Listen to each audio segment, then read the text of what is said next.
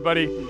If this is your first time here, or even if you've been here before, welcome to Thrive Church. I'm so glad that you're choosing to spend your Sunday morning with us. You're here, I'm here, Jesus is here, so we can get this rolling. Uh, we're coming back to the New Testament book of James after leaving it for a few weeks. And uh, if you'll remember, this is a highly practical book, and we're um, studying it because it helps us to understand faith in real life and in real time. And um, glad that we get a chance to do this. We ended in um, James chapter 3, and we were talking about taming the tongue. Remember that? And if you're going to tame the tongue, then you have to um, deal with the issues of the heart, which is typically emotions and as we started talking about emotions, we realized that just by virtue of the pandemic and all of the craziness that seems to be going on around the country and even around the world, probably needed to deal with some of the emotional stuff that we're all dealing with currently. But now we're we're back to uh, James chapter three after this little interlude that we've had, and um, we're at the end of the book, and the author actually re- returns to a topic that he introduced back in chapter one, and that's simply the idea of wisdom. And so, what I'd like to do is go back into the text and look at this kind of verse by verse because there's some very interesting things, very helpful things that James um, lays out for us as it relates to wisdom and, and, very specifically godly wisdom. So, if you have a Bible or if you have a Bible app, you want to uh, might want to punch in James chapter three. That's where we're going to be, and I'm going to start reading in verse 13. And of course, uh, as always, I'll have the uh, text up on the screen for you to read there as well. Entirely up to you. So here we go. James chapter 3, beginning with verse 13. He writes to his audience Who is wise in understanding among you? Let them show it by their good life, by deeds done in the humility that comes from wisdom. It's a bit of a rhetorical question to a certain degree. Who is wise and understanding among you? Well, you know, the evidence here is that that you, you want to show it uh, show the evidence by your good life and by the by the deeds that you do. But I want you to notice something: um, the connection that he makes. Uh, he, says the humility that comes from wisdom, and and we do see this throughout um, the entire Bible, and both in some of the uh, Old Testament, but certainly the New Testament passages. That humility and wisdom are linked together, and um, in, in fact, I think we could, you know, quite safely say that humility is a telltale sign of wisdom. If you're looking for wisdom, look for some humility as well. And and frankly, it's wise to be humble. I mean, think about it for a moment. You don't know everything. I don't know everything. And and if you don't know everything, just be honest about that. And I think that wisdom uh, says that you can be taught, that there are uh, new pieces of information that you don't know. So every person that you meet, you don't know their entire story. So wisdom would be to show some grace and also to have some humility when you're talking with them.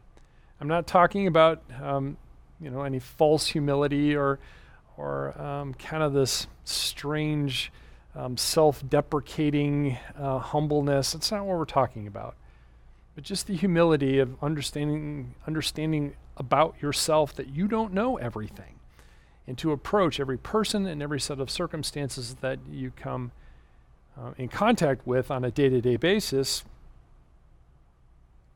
with some humility and to keep that in your, in your mind. Now uh, i'm going to make a, a potentially uh, dangerous comment here and, and i want you to hear me um, when I say this, because I, I think it's very appropriate for the times that we're living in. A leader who does not demonstrate humility is not wise and is not worth following. Let me say it again because I think it's important. A leader who does not demonstrate humility is not wise and is not worth following. Keep that in mind um, as you consider things like a new job. Consider that um, that idea when you're um, talking with someone in authority. And yes, I'm going to say it out loud. Consider that when you go to the polls um, in November. I think it's an important thing for you to think about biblical wisdom. Now, James has made this connection between humility and wisdom, and he begins to issue a bit of a warning, more or less. And he picks, he picks up in verse 14 with this But if you harbor bitter envy and selfish ambition in your hearts, do not boast about it or deny the truth. This, is, this is fascinating because he just talked about humility and wisdom. And now he turns his uh, attention to you know the Christian. These are two believers. Now they happen to be Jewish believers, but but he's turning his attention to Christian people, and he says, if you have things like envy and selfishness in your heart, don't boast about it, and don't deny it. Don't boast about it or, or deny it. And really, the call here is to deal with the truth and to have some self reflection. Because sometimes we just go about life and we're, we're trying to get things done and we're trying to accomplish certain tasks and we're trying to get the kids to school on time and we're trying to keep people happy and, and, and life just gets. And, and what we don't realize is that there may be something in our hearts. Remember, we were just talking about these emotions but there's some things in our in our hearts that are not necessarily godly, and, and some of it is is this idea of selfish ambition and bitter envy. And what he says is don't boast about those things. And, and I've heard it, and you have too. There are some people who have a great deal of selfish ambition, and they boast it. You know, I'm after everything in life, and, here, I, I have no problem if you're pursuing things. I, but understand what's in your heart first and don't boast and don't deny it. Deal with the truth. Deal with what's going on in your heart first. We'll get back to that in a little bit. And so James continues in verse 15. Such wis- wisdom, and he puts it in quotes, at least we do uh, in our translation. Such wisdom does not come down from heaven, but is earthly, unspiritual. And then James goes a little bit further and he says demonic. That kind of wisdom, um, that boastful, selfish, envious type of wisdom, is not from heaven. It's from another place entirely. For where you have envy and selfish ambition, there you find disorder and every evil practice. Um, so he, he picks up on this idea of, of envy and selfishness. And you can see it here. And he connects it to disorder and, of course, every evil practice. But recently, I, I listened to a psychiatrist make a, um, a statement. Uh, he was giving a talk, and, and one of the things he said was that the two most destructive attitudes he came across in, in his practice were get this arrogance, which is really selfishness, and um, resentment, which is just envy amped up. The two most destructive attitudes that he has come across in his clinical practice were arrogance and resentment. And of course, he goes on and he, you know, he describes all of that. And I just find it really interesting that in 2,000 years of history, human beings have not changed that much.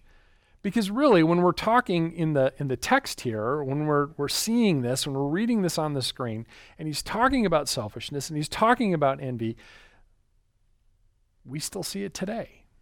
And it's destructive, and that's exactly what James is trying to point out to us. And notice, too, that um, when you when you have wisdom that's absent, you find other problems as well. And so, you know, really, if you're seeing disorder somewhere, um, please understand there's no wisdom, and that's not from God. If you're seeing evil practices, if you're seeing even disorder, huh, that's not wise. There's no wisdom present there. And that's not from God. It's a diagnostic tool, frankly. If you begin to see some of these other things, then, then, then you need to have uh, some red flags, at least some yellow cautionary flags go up in your mind. And so, kind of the question that, that I think we all probably ought to ask to a certain extent is where do you see disorder? Where do you see it? And understand that if you see it in your own home, or if you see it in your workplace, or if you see it on a national or an international scale, if you're seeing that kind of disorder, that is an absence of wisdom. And that may be a great place for you to start praying about, too. Oh God, let us have some wisdom about wherever it is that you see it. Disorder is evidence that wisdom is absent. Keep that in mind. Now, fortunately for us, uh, James actually outlines what real wisdom looks like. He, he goes into that. So it's not just this diagnostic tool of disorder and evil practices, but he gives us a positive example, something to actually shoot for, something to help us as we try to be wise Christians ourselves. And so here we pick it up in verse 17. But the wisdom that comes from heaven is first of all pure then peace loving, considerate, submissive, full of mercy and good fruit, impartial and sincere. Peacemakers who sow in peace reap a harvest of righteousness. And I'm so glad for this. I'm glad that we have the characteristics or the traits that demonstrate wisdom, uh, at least the wisdom that comes from heaven. And, and so we have this list here, and, and these are worth thinking about. These are I mean, these are worth pondering. These are things that you ought to spend some time thinking about and applying them to your own life or your set of circumstances. Um, even if it's not a diagnostic, it's a great check for ourselves. So let me give an example. Perhaps you're talking with a friend or a spouse or a child and you're giving some advice. And as, as you're going uh, um, going about that conversation, ask yourself is this pure? Is it peace loving? Is it sincere? You know, those are the types of questions before you give the advice. That just put a check on yourself. Because are you giving wise advice or are you just giving advice? There's a difference between those.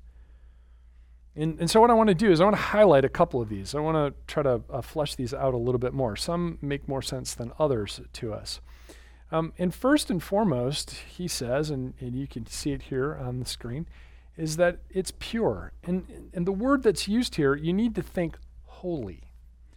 It, it's God honoring. And, and doesn't that make sense that if the wisdom comes from God, would it not reflect God?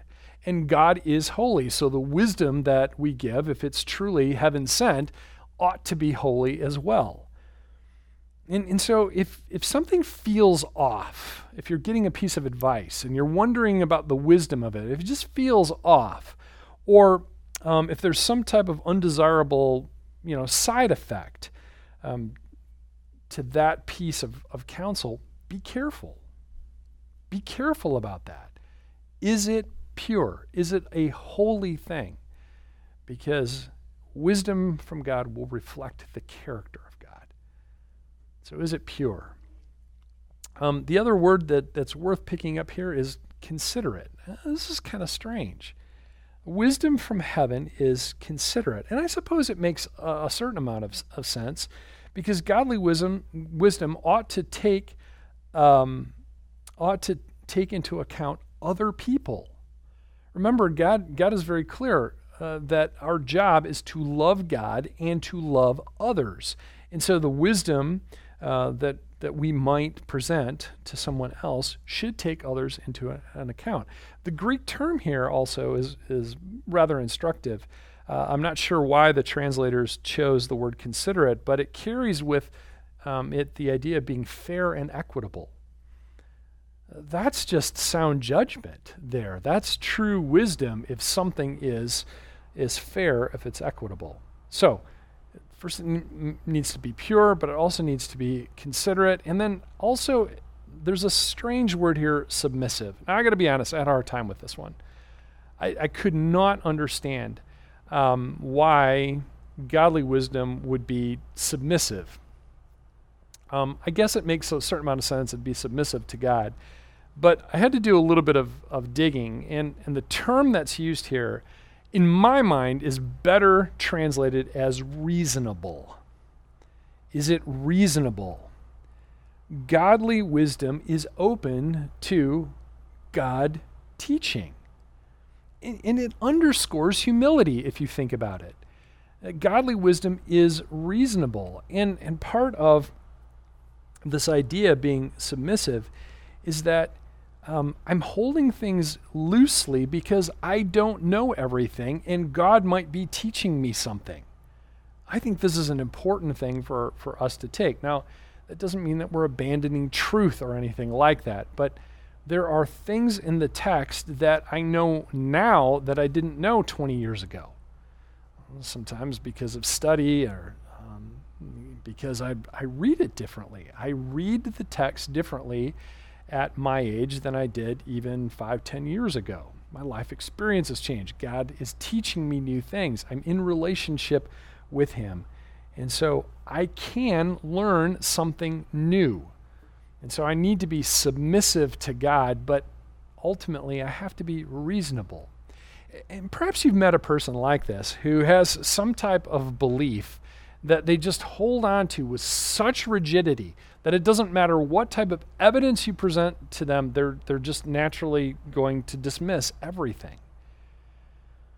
That's not necessarily godly. It, you have to, to be open and humble enough to understand that God might be teaching you. Now, there are some things that to me are non negotiable about Christianity. One is the resurrection. If we can't agree on the resurrection, I'm not sure we have a whole lot to talk about when it comes to Christianity. Trinity is another one, and there's probably a couple of more, but at least those two, in my mind, are the non negotiables of the faith.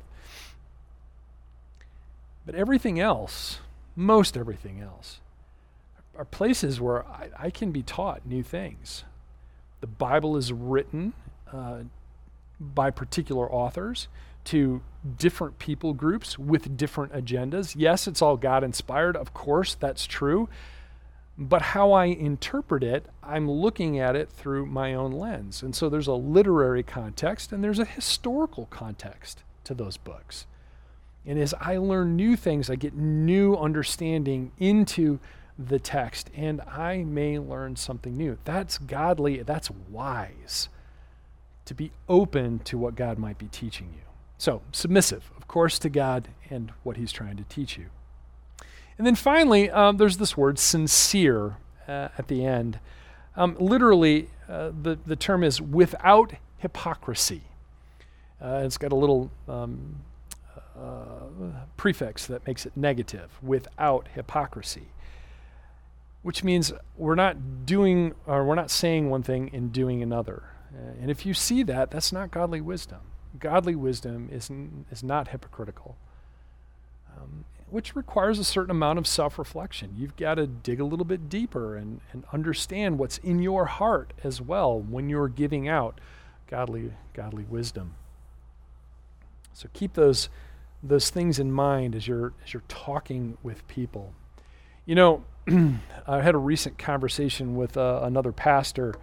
Uh, in fact, it was just this last week and in the course of the conversation, we were talking about the pandemic and we were talking about churches and reopening and and um, um, some of the things that we're seeing on a national level, all the things that typically make us depressed, angry, and of course anxious, uh, which is what we've been talking about. But in, in the course of that discussion, what became very clear to the two of us is that our culture, just in general, American culture, maybe more, I can't speak to any other nation, but just what I'm observing is that our culture seems to have abandoned the idea of wisdom. We've just kind of left it alone. I don't hear anybody talking about wisdom. Not on a national scale, not on a um, historic scale. I, I just don't hear it. I don't hear the term. I don't hear the idea being talked about. It's like we've we've we've just kind of left it. Instead, it seems like we value knowledge and experience more than we do wisdom, although I think that's changing as well. Some of the most knowledgeable people are speaking out about certain things and we're not paying close attention or we're trying to debunk it or we're trying to disregard it or we're trying to discredit it. What well i think we do tend to value knowledge and experience more than wisdom even that seems to be changing and so we value instead things like drive um, or results at any cost. I mean, have you noticed that? I mean, we've abandoned the idea of wisdom and we try to find people who will achieve certain results at any cost without any real thought to the wisdom of those results. Maybe you see this in places uh, too, maybe you don't, but I challenge you to look at the criteria that James lays out for us pretty clearly here in this end of this third chapter and apply it to the things that you're seeing and ask yourself, is this wise? And, and the words that you're saying, is it wise? Or are you just trying to achieve certain results? Just following an agenda? Because I think what's happened here, and this is what I find so disturbing, is that when we lose wisdom, when we abandon the concept of wisdom, of having sound judgment, of having kind of this godly sense to it, when, when we leave all of that behind, we also lose at the same time thoughtfulness. Wanna, we're not worried about unintended consequences of things, so we lose thoughtfulness. We lose the idea of sound judgment and we lose the, the idea of morality at the same time. And all of those things seem to be undermined in our culture today. And I think, in part, it's because we've lost this notion of wisdom. And, and James is pretty clear about it, I think. So, so today, I, I just want to encourage you, want to implore you, want to exhort you to return to wisdom, return to what's wise. And just a couple of ideas. First of all, pursue wisdom.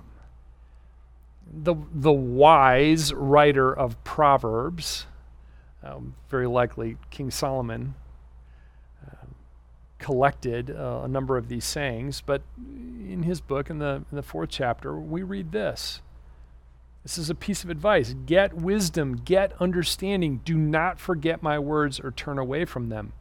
Do not forsake wisdom, and she will she will protect you. Love her and she will watch over you. The beginning of wisdom is this, get wisdom. Pretty obvious, right? Though it costs uh, though it cost all you have, get understanding. And so the the the encouragement here, the the challenge here is to is to pursue it. Try to figure out what is really wise. At least, you know, heavenly wisdom. And pursue that and see where it leads you. Secondly, is to ask God for wisdom, and you'll remember this um, from chapter one. It's one probably one of my favorite verses. If any of you lacks wisdom, you should ask God, who gives generously to all without finding fault, and it will be given to you. Look, if you're pursuing wisdom, ask the, the giver of wisdom, the one who is all wise. Ask him for it. He'll give it to you generously and without finding fault. In other words, God's not up there going, oh, you should know better. That's not what this is all about. He's like, no, no, I am the source of wisdom. I want to give that to you because he wants his, his kids to be wise. Because he knows that they'll make wise decisions and choices. It will watch over them, it will protect them, it will keep them on the right path, largely because it keeps us in a relationship with God. Keep that in mind. If you're lacking wisdom, if you don't know what to do in a set of circumstances, ask God. And it's as simple as this God, please give me wisdom. It's not complicated. You simply ask God for that wisdom. And then finally, um, ask yourself this, this question What is the wise choice? When you're faced with a decision and you have to have to choose, then ask, what is the wise choice here? Because sometimes the decision that you want to make is not necessarily the wise decision. I kind of thinking about this um, not too long ago, but there's this advice follow the heart. Well, the writer of Proverbs at one point says the heart's pretty fickle. and just because you want it doesn't mean it's necessarily a, a, a good choice. So, what is the wise choice? Here's what the writer of Proverbs uh, said My son, do not let wisdom and understanding out of your sight. Um, preserve sound judgment and discretion. They will be life for you. Then you will go on your way in safety. Have no fear of sudden disaster or of the ruin that overtakes the wicked, for the Lord will be at your side. God is with you. And so when you make the wise choice, you can trust that God will be next to you. And if you're asking Him for it and He's giving it to you generously, then you can have confidence and you can have protection. You can have a certain amount of security in in the in the decision that you're making. Yeah, I often pray that um, God would be a pillar of fire by night and a p- pillar of cloud by day, um, metaphorically. Um, why? Because if I know that I'm following God, I know that I'm making the wise choice. And if I'm making the wise choice, then I can take each step with confidence. So I encourage you to ask yourself the question what's the wise choice? What's the wise thing for me to do here? Look, however you choose to spend your time with God this week, and I, I hope that you are. I hope that you are trying to carve out some time to talk with God. Um, talk to Him about wisdom. And you use that word. Um, ask Him to remove the selfish ambition and the envy you might be har- har- um, harboring that, that might be hidden in your heart and you don't even realize it that it's there. Deal with that. Don't boast that you've got that. Don't deny it. Just deal with it. Ask God to help you and to make that wise choice. And and look, it doesn't have to be um, complicated. Sometimes just to to kind of get into the habit, as soon as your alarm goes off, and you roll out of bed and your he- feet hit the floor, check in with God at that point and just say, Oh God, I need your wisdom for today. Tell him what it what it is. I need your wisdom with the kids. I need your wisdom with the rest of my family, with my job, whatever it happens to be. You've you've got your list. I've got mine. But just to start your day, um, I just pray that you would you would simply talk with God about wisdom. He's there, He gives generously. Because if you remember, you have to get real in order to get right with God. So be real with Him. Deal with the things in your heart. If you don't know what those are, ask Him to reveal it. Help Him to re- ask Him to help you remove it, so that you can make wise choices. Let's pray. God, you are all wise, and we are thankful that you are. We need your wisdom, especially in the world that we live in, where everything seems to be going in so many different directions and, and the country and lives and relationships are being split apart at, at just a, a frightening rate. Lord, we need your wisdom. And so I pray, Lord, first and foremost, that you would help us to look into our own hearts, that you would point out gently, like you do, those places of selfishness and resentment that we might have, the arrogance that we might carry. God, remove those things so that we might be wise, that we might be a voice of wisdom in a world that desperately needs it. Thank you, Lord, um, that these are prayers that you want to answer. And James makes that clear to us. You give generously when, when your kids ask for wisdom. So please um, help us to do that. Um, and just pray for the leaders of Thrive Church that we would be wise. For everyone who calls Thrive Church home, that they would they would be wise in uh, their dealings with um, each other, with their families, and with the people they have contact with uh, with day in and day out. Thank you that we can trust you, Lord. We pray this all in Jesus' name. Amen.